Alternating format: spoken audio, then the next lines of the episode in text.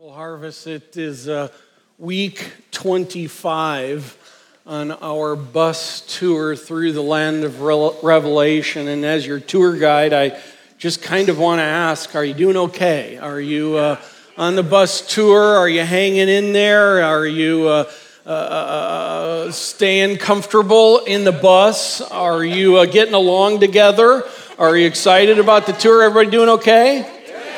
Awesome. Well, we have a wonderful Lord who uh, is holy and over it all, and that's, uh, that's ultimately what this is about. Well, today, or to date, our focus has been about laying out the pieces of the book of Revelation. And we've been going site by site, chapter by chapter, laying out those pieces. And it's been, as I've talked, it's not been a timeline assembly process to date so far. Uh, that means I've not really purposely focused in on timeline talks uh, that often come along with the book of Revelation. Uh, uh, we've just been laying out the pieces of the book. And I want for you to know that I'm not anti timeline talk in the book of Revelation. Uh, uh, not so at all. But um, I will say that so often the timeline conversations of Revelation, like Revelation, so what's happening next? That kind of stuff uh, uh, so often ends up getting about kind of almost, I would say, a me centered time thing, like give me the app for the end time plan, God, type of a thing. So I can just insert that in my calendar. And sometimes that gets so the focus that honestly, we kind of end up, I'll use the terminology, we end up kind of putting Jesus Christ in the compartment baggage area of the bus. And uh, that's not the case in it. And yet, I want for you to know I, am not anti timeline talk at all. I think it can be fun. I think it can be enjoyable and very, very intriguing. And, and uh, uh, certainly, Revelation talks about things. But in it, uh, this has been about laying out the pieces uh, through Revelation chapter 20. But now, today, we are going to enter into some timeline talk assembly, if you will. Uh, we're going to have two Sundays on timeline talk. Pastor Doug, only two? Uh, well, yes and no. Yes, only two. No, we've actually had 25 weeks that are a part of assembly. Okay, and I think we need to think of it that way. Uh, let me kind of go. When you assemble something of great value, what are the processes? I'd say there's three. The first step in the assembly process is, uh, is kind of laying out the pieces of that, the thoughtful, careful laying it out. It's not like you just take something and dump it out, you know, like blocks and just start going at it, but we're talking about something of grand value you take it out carefully. You lay the pieces. I've used the picture in the past of an airplane kit, all the pieces laid out. You do that carefully. You lay the pieces out. Then the second step of assembly, I would say, is actually after you have those valuable pieces all laid out, you actually step back and you consider and decipher your approach. Now that I have it laid out, now what do I do?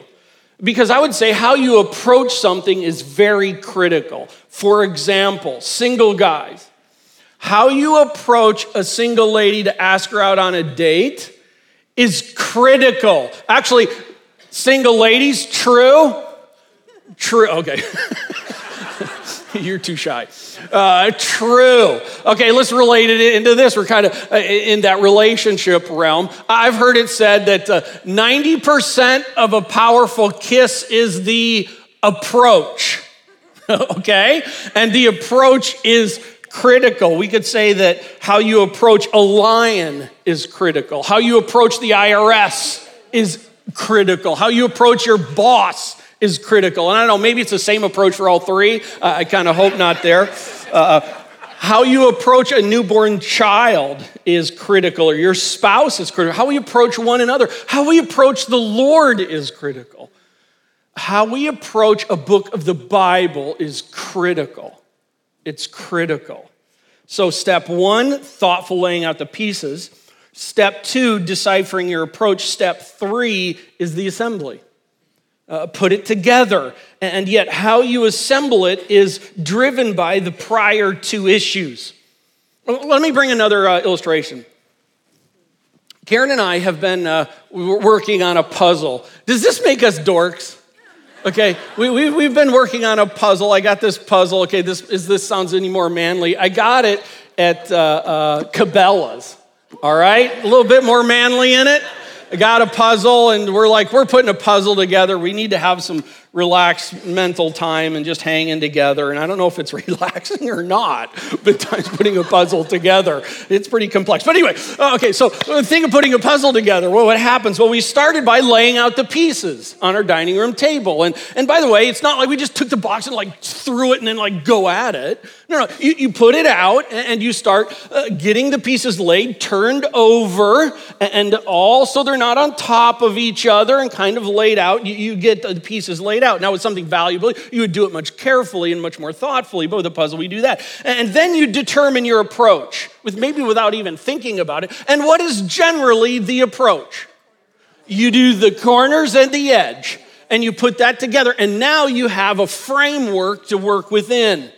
And then, really, what starts happening is you assemble the booger.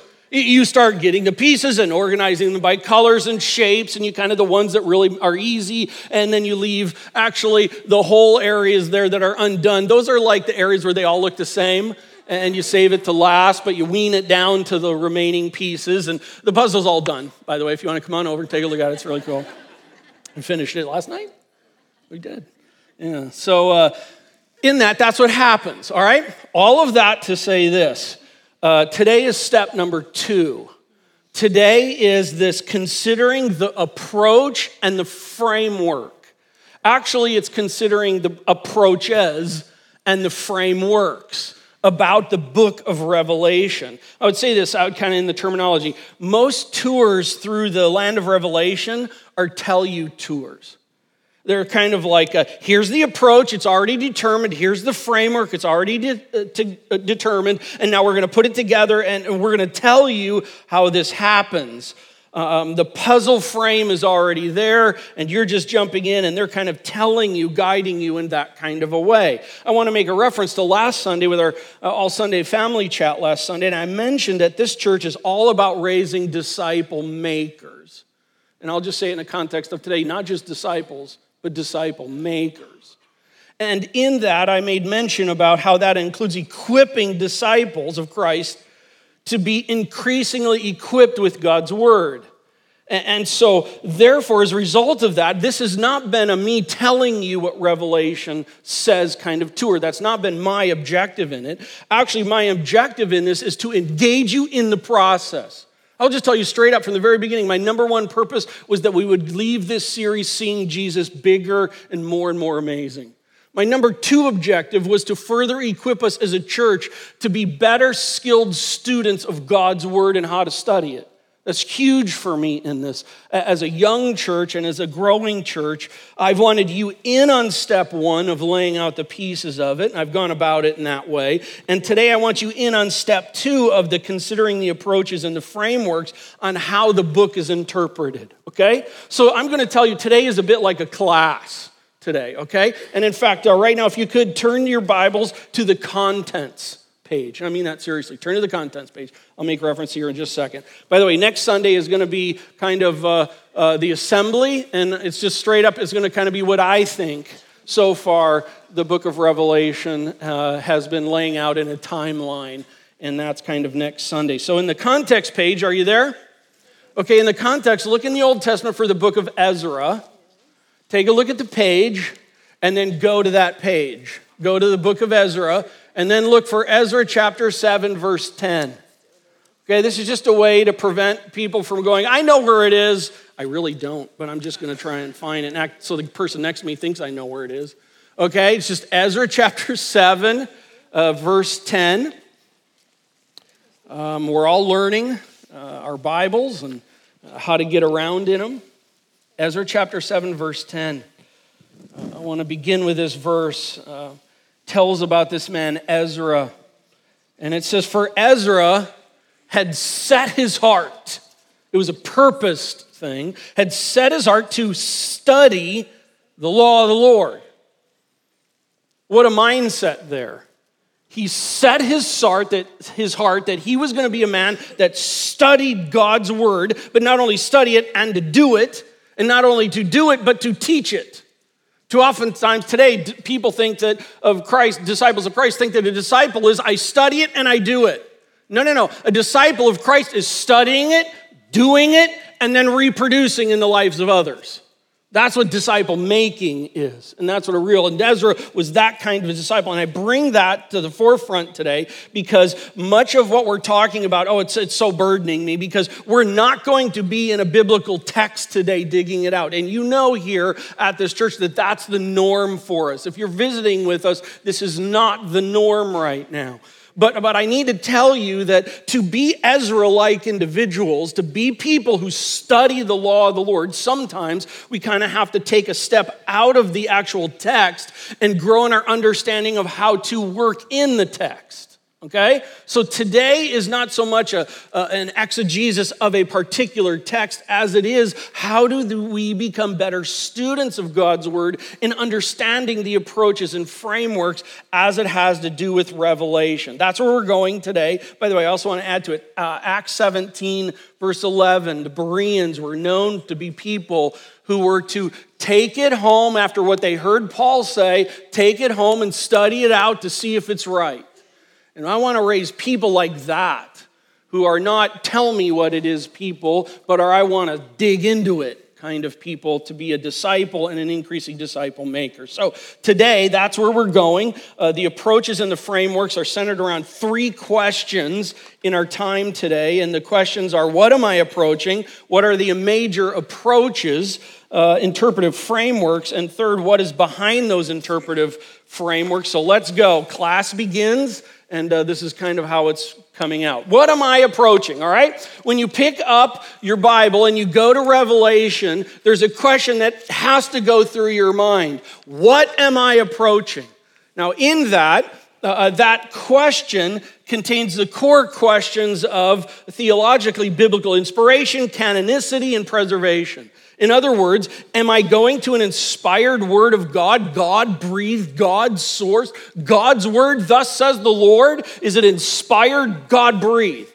Uh, inspiration, canon. Is it part of the biblical canon of Scripture, the 66 books? Should it be a part of that? And preservation. How do I know that what we really have is what was written down? Now, I want to make reference to you of some resources on this because, my goodness, those are three Sundays for sure right there. Uh, uh, let me make uh, notes. I've got a few of these on your, uh, in your sermon notes page at the bottom. Number one, James MacDonald book, God Wrote a Book. Uh, I think this is one of the best, easy to read, understandable, short, concise, get at it. How do I know if my Bible is really God's word and such? Really, if you haven't read it, you need to read it. Uh, God wrote a book. The second one is called Truth Matters by Andreas Kostenberger and a couple others. This is actually a book that uh, Karen and I last year and will be this year again, uh, high school seniors, be giving to you as you graduate from high school. In here, chapter three contains a chapter called Let's Make a Bible Who Picked These Books and Where Did They Come From? And it's helping you understand so, how do I know that this is really what they wrote and where it got from? Another one I want to make reference to you is because this area is something of grand interest to me back in my seminary days in 2000. Uh, I wrote a paper for a class called Historical Transmission of the Greek New Testament Manuscripts. It's got the link on there. You can go to that, you can pull it and take a look at that. And maybe it's got a little bit more detail on people and so forth with it. You can do that. The killer wonder of all books related to this topic has to do with Josh McDowell, Evidence That Demands a Verdict. Uh, he actually went into researching uh, who Jesus Christ is. Is he divinity and uh, essentially God's word? He went in to deny it, and he came out kind of like a Lee Strobel situation with his books. He came out of it saying, I can't deny it. He is who he is, and he is now a clear follower of Christ. And the book is stunning, uh, quite deep, quite detailed. Uh, you want to read that. But this is what am I approaching? You need to understand it. And the reason I'm talking about this is because Revelation is one of those books in the Bible that raises that question. How do we know what this is? Okay? So, number one, there's two options. Number one, it's God's written word. That's what I believe. That's what this church believes. That, that when we read it, it is looking at it, it is, it is an a, thus says the Lord kind of a thing. It's God's word, and therefore God's word shapes my thinking. My thinking does not shape it. Right. By the way, at the end today, that's going to be a very big theme kind of coming out of this. Uh, Revelation is one of the 27 New Testament inspired and preserved books of the script of the New Testament, one of the 66 uh, same of the entire Bible. Uh, uh, the other option is that this is not God's word, that it's man's word. It's man sourced, okay? It's man breathed. It, it, it kind of like this. It comes from a few different angles. One is some see Revelation as an ancient writing that's uniquely telling the realities in the day of Nero or Domitian or other leaders of the day and they read through and go, This is just a creative history story at the time. It's not biblical scripture, it's a historical book, is one of the angles on it. And they'll say, Look at all the familiarities or similarities with Domitian and all of that, but it should not be biblical canon. Or another one is looking at it from the same side of kind of going, it's really, it's a Pilgrim's Progress kind of a book. It's a Lord of the Rings book. It's a very uh, image driven thing that has good religious principles about it, but, but it's not God's sourced word. Or another is, is uh, by the way, you can find them all online. Oh, what a cesspool of information sometimes. Uh, um, or you can find on it that, that some will say Revelation is actually heretical uh, because of, they would say it teaches false truths compared with other truths in the, in the scripture, which I completely do not agree with, or the fact that it claims that it's from God and they would say that it is not, therefore it is heretical. Uh, so it's either God's word or man's word, all right? Uh, I'm going to make reference to this as to what's behind the man's word thing here at the very end today. So, what am I approaching? God's word, a creative religious story, a heresy? I'll tell you, it matters. It matters what you understand. By the way, in that, what I am approaching includes the type of genre when you open the paper this morning or clicked on the paper this morning and look at that, that's different than a phone book. There aren't even phone books like anymore. That's different than a, than a novel, which is different than sci fi, which is every literary genre you enter, knowing it or not, with an understanding of interpretation. And one of the unique things about Revelation that we talked about in the beginning is Revelation 1 1, the apocalypsis of Jesus Christ. It's apocalyptic literature, and that means uh, just the genre of back in that day. It was talking about end times, it was graphic. By the way, uh, apocalyptic literature back in the day, the imagery was not exaggerating things, actually, the imagery was understating it. It was attempting to describe it, but generally it was understood. It was bigger than the imagery in it all, but it's apocalyptic. Uh, also, Revelation 1 3, it says it's prophecy, it's divine proclamation and or uh, prediction. Uh, it's to be understood in its original historical context of the day, not ours today, but in that context of today. And by the way, biblical prophecy oftentimes, Psalm 22, if you will, uh, oftentimes has a, a, a, a, dual reality to it an initial implication at the time and a later prophetic reality. Psalm 22, David is writing about what's going on in his life. Psalm 22 ultimately tells about what Christ's going to the cross okay? And, and that's very common with biblical literature of this type. And I would add to uh, Revelation 1.11, it's, it's epistolary. In other words, it's an epistle-like, it's an occasional letter. It's written to real people with real situations going on in their day. And it was meant, this is where this is big, it was written to people meant to be understood. It was written to real people meant to be understood. And what I'm going to be talking about here in a little bit, sometimes we've just cluttered it all up uh, in the process of it. Uh, I'm going to add, I think also narrative is just flowing through it. It's telling a story of how this comes together. So, what are we approaching? We're approaching God's inspired word. Um, I, we believe that is preserved written word in a unique uh, literary genre. And that means, though, that we can't, as we've talked earlier, we can't Guernica it. We can't just make it mean whatever we want. This is God's word, and we're seeking to understand what God said in that time. Question one done. Question two What are the most common approaches to the book of Revelation. I'm going to grab the, the four most common ones here. Doing okay, class? Yep. If you're new, you're like, whoa, this is like different church. Okay, um, all right, four approaches. First, the preterist. The preterist sees the book of Revelation as telling, in my own kind of categories here, telling a past story. Uh, it sees the events of Revelation as symbolic and largely fulfilled in 70 AD with the fall of the temple in Jerusalem. In other words, Revelation is telling the story about them. Some preterists would also include a fifth century fall of Rome in it, uh, but Revelation tells a historical past story. They're full preterism. Full preterism sees all the events of Revelation occurring in the first or the combination of the first and fifth century. Therefore, with the full preterist would actually say, we live in the eternal state right now. I want my money back. I'm sorry, I wasn't gonna, I wasn't gonna go after people with it. Um, uh, uh, but I would say full preterism essentially is saying that there's no second return of Christ and a real problem with that because that's a pen issue. And I would actually say that's heresy, that there is no second return of Christ. Partial preterism would see the events really of Revelations chapters 1 through 19 as all have taken place back in 70 AD, right in that time period with the fall of the temple in Jerusalem and would see Revelations 20, 21, and 22 as yet future uh, in that yet to come. Uh, preterists see the purpose of Revelation as written to comfort and strengthen Christians in, in John's day who were suffering persecution from the imperial cult, from Judaism, and as well to prepare them for a coming fundamental reorientation in the course of redemptive history, which most preterists say happened after the time of 70 AD with that. So the preterist would see uh, the, the, the value of the book of Revelation more like a New Testament epistle. It's all about stuff that happened back then, but it has implication, application for us today and learning about God and so forth with that, but they would not see it as having direct relation to us.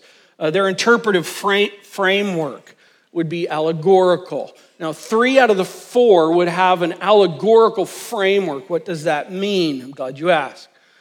Means that the figures and the symbols and the illustrations, really, in Revelation, have a meaning beyond the imagery of themselves by representing a bigger spiritual meaning.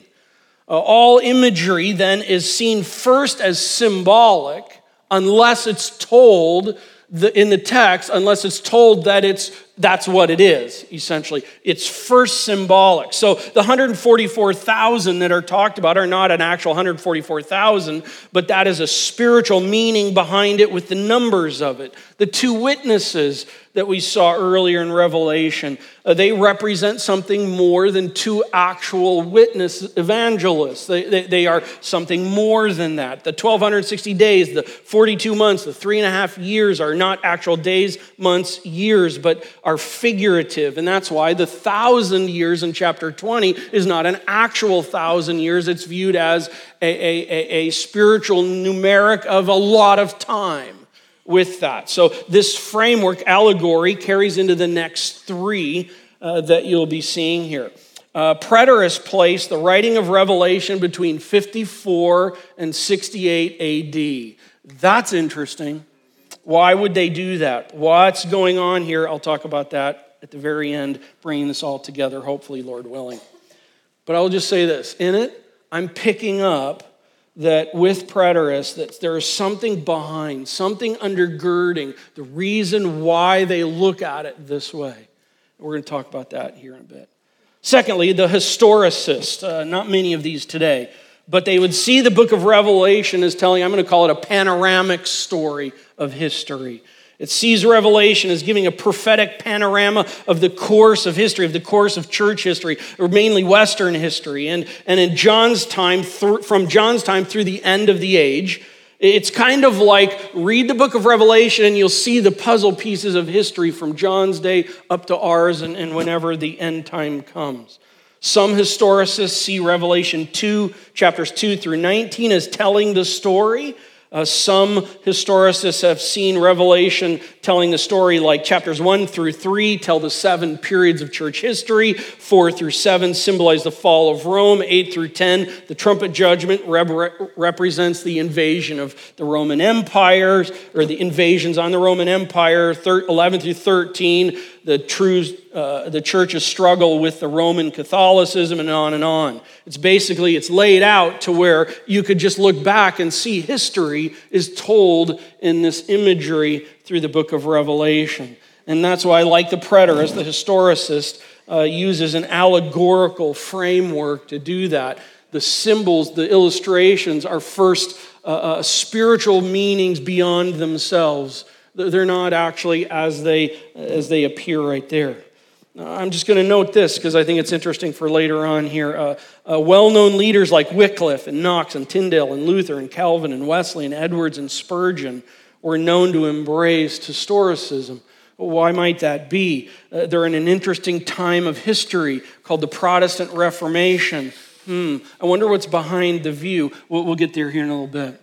Number three, the idealist view. Idealist. Sometimes it's called spiritualist. I don't like calling it that because they don't view everything as spiritualistic. Uh, uh there is some uh, plain reading in it, and so I think that can over exaggerate. The idealist view, uh, this, this and really the fourth are probably the most predominant views on the book of Revelation. Uh, the book tells a present story, or after I uh, put, gave Chris the slides, I, I might term it, it tells a timeless story. Uh, in other words, the idealist looks at, the, at Revelation as presenting timeless spiritual truths of the struggle between God and Satan is played out in every age. It's not a timeline. it's a, the truths of the battle, the war that's going on between God and Satan, good and evil. So, Revelation is neither a historical record like the preterist or the historicist, nor a predictive prophecy, mainly uh, like the futurist, the one we'll get to here in just a second. It sees Revelation communicating a series of kind of repeated symbolic pictures of the universal church's warfare from John's day to the second coming to the great white throne to the eternal state. The idealist sees the imagery of Re- Revelation as representing and presenting a timeless, always present story for all church history past and all church history future, which applies to the universal church and in its time. The interpretive framework for the idealist is also allegorical, that you first approach it, the symbols have meanings beyond what they are here. The idealist interpretive view became the predominant interpretive framework for revelation after Origen. Uh, he died in uh, 254 AD. Uh, in that period, why would this become, idealistic view become a more and more popular view? I'm going to talk about that here in just a little bit.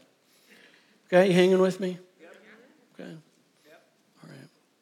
Four, the futurist view.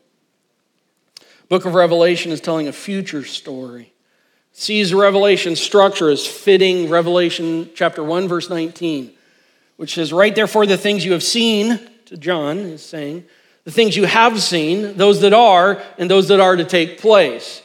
Uh, big broad brush strokes. I mean, there's various camps within some of these, but I would say that uh, chapter one is what you have seen. Chapters two and three, would, they would say that that's that are the things that are. Chapters two and three with the seven churches at the time chapters 4 through 22 will take place. That's the future part of it. Uh, in it. The interpretive framework, I'm, gonna, I'm calling it, I'm naming it the natural interpretation of the text. In other words, what's the natural, the plain meaning of the text? Uh, in other words, uh, where the allegorical view would say, first see the symbols, uh, or first see the imagery as symbolic first, unless it's told it, it, it's something exactly what it says, or uh, the futurist uh, here in this natural interpretation would be more starting from the point of see it first as it says, unless the text says it's something different. Okay, that's huge issue in this whole thing from your starting point. Are the imagery of revelation, are they, do you start symbolically or do you start, take them as they are, unless the text tells you differently with those? Huge issue in all of that. And by the way, I'm just going to say this really good people that love God okay, and are saved and know Christ and all of that have both, okay? There are. Um, I think there's implications, and uh, next week I'll be telling you where I'm at. Um, so they would look at it and kind of go, what's the historical, grammatical, contextual meaning? I want for you to know this because sometimes this is called the literal interpretation. And that's why I'm not using symbolic view or literal interpretation view because in those, people often react and think, well, everything means is the literal. Like in Revelation chapter 5, when Jesus says that he's the lion and a lamb, when the text says he's a lion and a lamb, so literal means he's half lion, half lamb. No, he's not half lion, half lamb.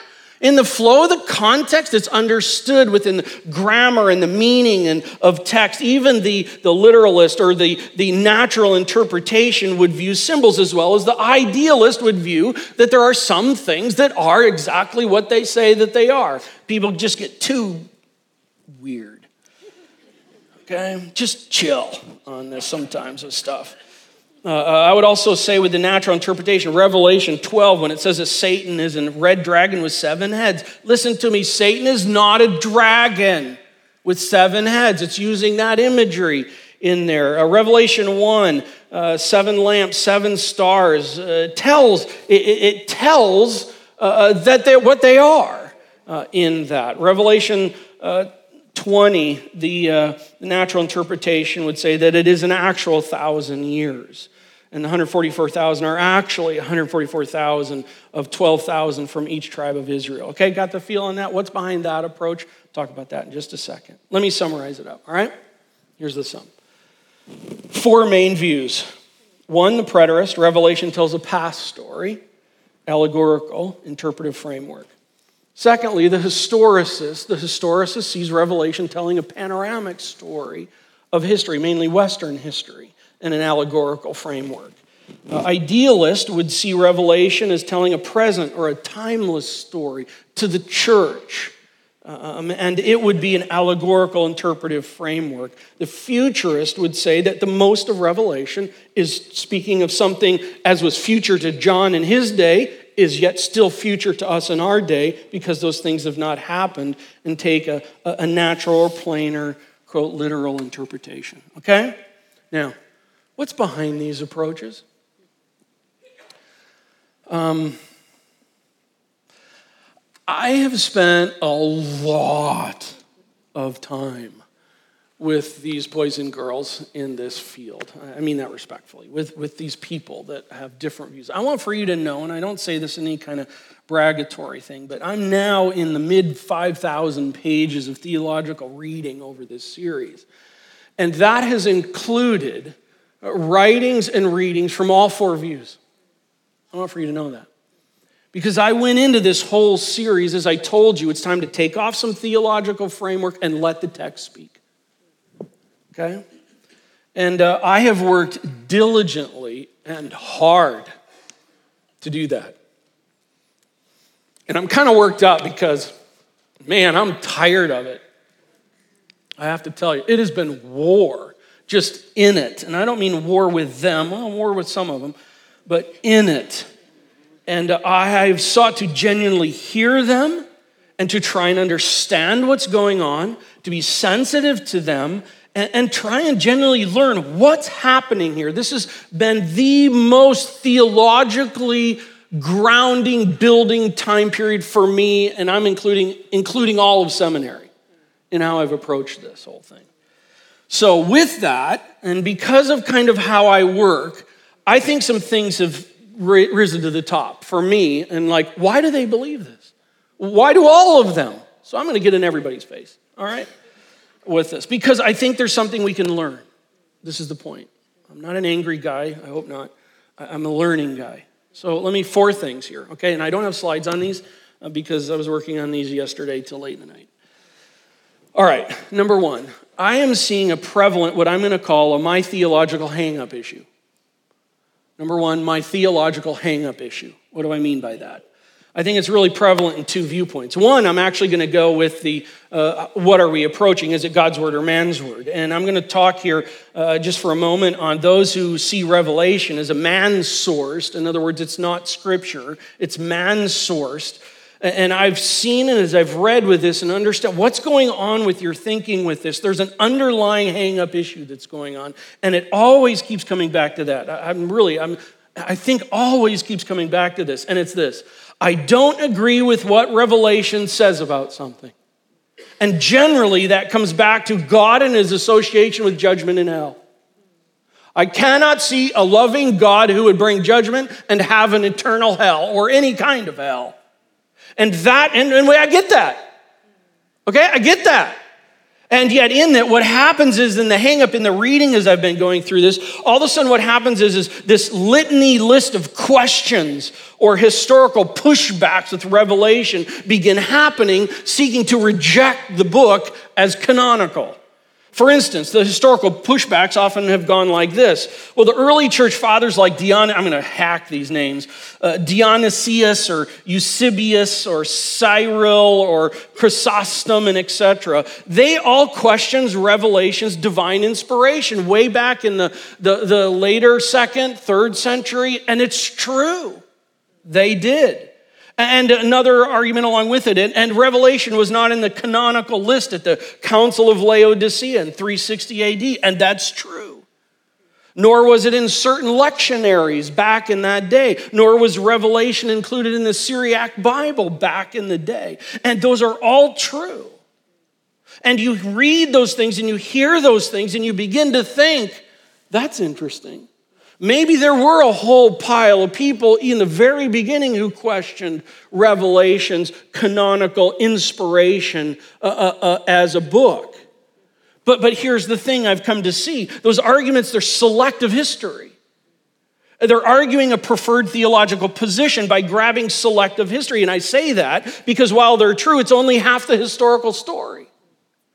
Those historical pushbacks happened in the Eastern church scene, as history would talk about it, but not in the Western church scene. The Western church scene had basically accepted all of Revelation as fully inspired biblical canon through all of the time of the Eastern church's debate and struggle with it. And in it, the Eastern church's undergirding issue behind their fussing of seeking to make Revelation take it into extinction was that they disagreed with what was called an earthly eschatology.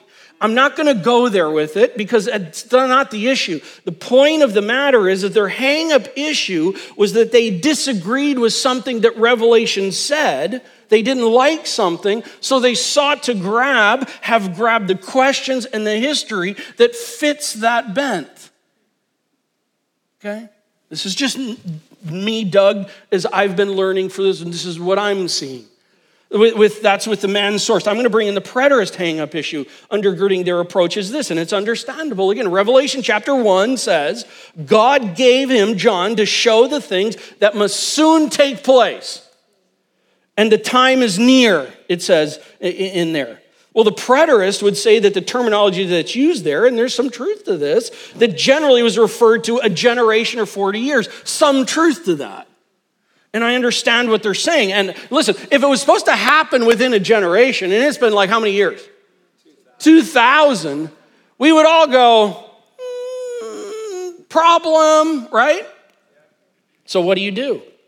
So then you go back and you think there's a problem with this. Hey, look, Look at this. Maybe it meant that all of the tragedy that happened in 70 AD with the destruction of the temple and everything that took place and, and the desecration in the temple, and maybe Revelation is doing that. And then an entire system is built around that. And the entire system that's built around and then talked about is also built around the idea of now we have to prove that Revelation was not like most people say, who was written in 90, 95 AD. It has to be written before 70 AD to make that happen. So then you have a huge argument going on to why it was written back in 58 to 68 AD. And I'm just sitting back. I'm literally, I'm trying to learn in this, and I'm sitting back and I'm going, your hang-up issue is driving your interpretation. And friends, there's something to learn from that. We can't be that. We can't do that. Scripture needs to speak. Secondly, what's behind the approaches? First, my hang up issue. Secondly, my theological framework issue. This is actually, I would kind of, I'm going to include a historicist, idealist, and even futurist in this. Historicist uh, view started with a monk, uh, Joachim of Fiore, I'd hack that. In uh, the year 12,002, on Easter night, he records that he received a vision from God revealing to him God's plans for the ages that was built in Revelation. So he got a dream. And so out of that dream, he got this telling how to understand the book of Revelation. And so he built out of it 1,260 days in Revelation, prophesying Western history from the apostles' time on. And then the Franciscans carried on this view, applying it to Rome and the papacy because of the corruption in their day and age of the Catholic Church as, Babylon. And his theological framework issue of I was given a d- divine dream drives how it, the book is seen the idealist view. Idealist view has their theological framework thing is what would be commonly called replacement theology, where uh, the, the Israel is no longer God. God does not have a special plan for Israel. That's the, the church has become grafted in with Israel, and now we are one. There's a universal church, and so Israel is done. I'm going to talk a little bit more about that in a second because it applies to the next the next issue. So if there's no Israelite, then when revelation israel when there's no uh, uh, when there's no israel and revelation has inferences regarding the people of israel or israelite terminology what do you do with that? Well an allegorical framework allows you to move it beyond and, and i'm not trying to smack talk that's just the reality of it. I'll even say i've seen it in, in futurists where they press the theology of the rapture into the text of revelation uh, in chapter 4, when John is taken up to the throne room, some commentators talk about how, see, that's the rapture. I'll just be straight up with you. It's really bad exegesis if you're building your point from that. It's just, that's just the reality with that. And then there's there's three, four other arguments. You know, there's the, the, the thing of, well, after chapter four, there's no more use of the Greek word for the church and so forth. And, and so they, that assumes that they're, uh, okay, straight up, they're forcing the text with their argument. So, Doug, do you not believe in a rapture? I'm not saying that. I'm not saying that. I'm saying this. I don't think Revelation pre- presents a, enough information to build a view out of Revelation on it by itself. Thessalonians, Daniel, Ezekiel, other passages, it doesn't, okay? Don't stone me if you're um, I'm in that camp there. I'm trying to refrain myself on saying what I am. Okay? Uh, point is, in the theological framework, we have to be careful. That's all I'm trying to say here. Number three, there's a globe and news issue. A globe and news issues. Uh, the historicist view, it became very prominent with the Protestant reformers. Why? Because in their day and age, the news of the day and everything that was taking place with the Catholic Church, especially in that day and age, so much of Revelation fit into my newspaper.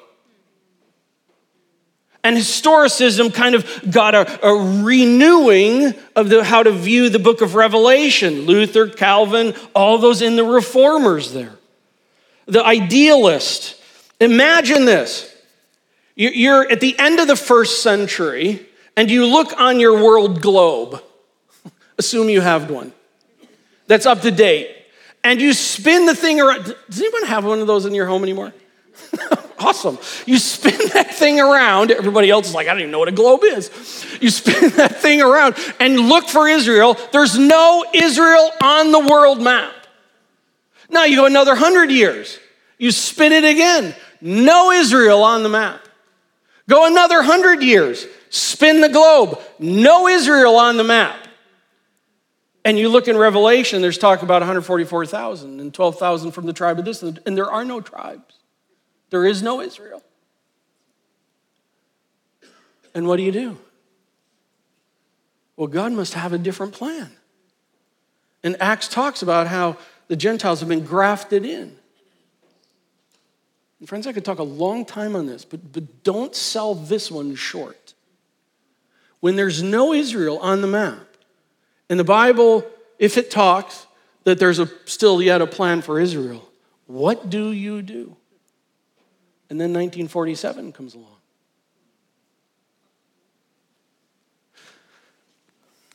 The globe issue. Uh, last one, and we're done. My past influencers issue. I'm a Lutheran. I'm a Methodist. I'm a Baptist. I'm a Catholic. I'm non denominational. My church, my denomination, my Bible college taught this. So that's what I am. My favorite pastor, teacher, author, radio teacher, they taught this and I trust them. Um, I want to lovingly say we should be hearing from people and we should be trusted, but you got to know this good people differ on some of this. Some of this I think is really bad, some of it is good people can differ. But if it's the kind of thing to where you're approaching and saying, well, well, I'm a, I am an idealist, I'm a futurist, here's my question why? Ezra set his heart to study God's word. There's not a mama told me that, so that's what I do. No, no, no. The Bereans left Paul's teaching to go back and to consider whether what Paul taught out of the Bible, if you will, was really true or not. That kind of people. That kind of people. And by the way, in that, that allows some room for people to have some differing views. Okay? Because a lot of this is what I would call pencil issues, not pen issues. Second coming of Christ, pen issue. Okay? But I think we need to have some real clear integrity on thinking through what's going on. And I will promise you, because I've been wrestling with it for 25 weeks, every week, wrestling with that's what Dr. Arp said and that's what Dr. Stallard said. And I love those guys.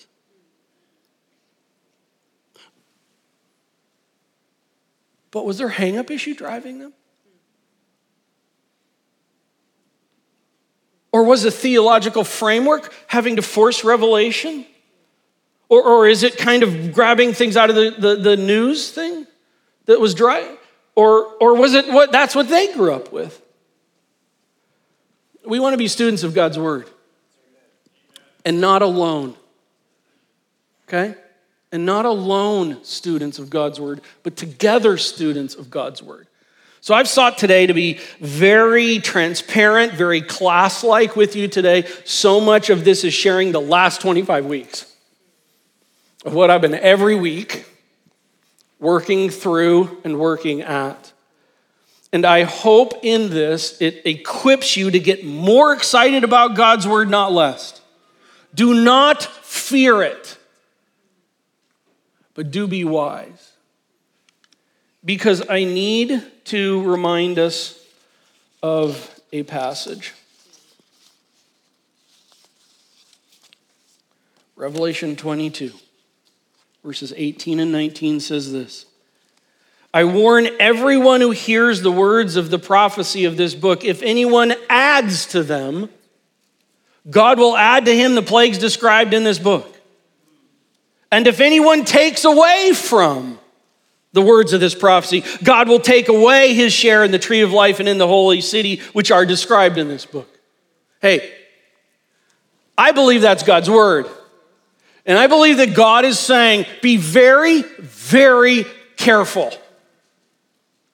We enter it seeking what God has to say. This shapes our theological framework, not my preference and not yours. Amen. Okay? Next Sunday, I'm going to share with you what I think. And then we're going to get back to the text. Can't wait. By the way, tour guides don't like the bus parked. Tour guides like to move the tour. And I'm looking forward after next Sunday to get the tour moving back in chapter 21. Lord, thank you for this time. Thank you for your goodness. Thank you by the fa- for the fact that you, the creator, the sustainer, the Lord of all things, you are the one that has put everything here and into place. And God, what's so cool about it is you don't sit there on the throne uh, nervous, wondering, fussing over the issues or the frameworks or the viewpoints and wondering yourself which is right and which is wrong. You know exactly what's going to happen. And yet, in it, I, you have given us your word.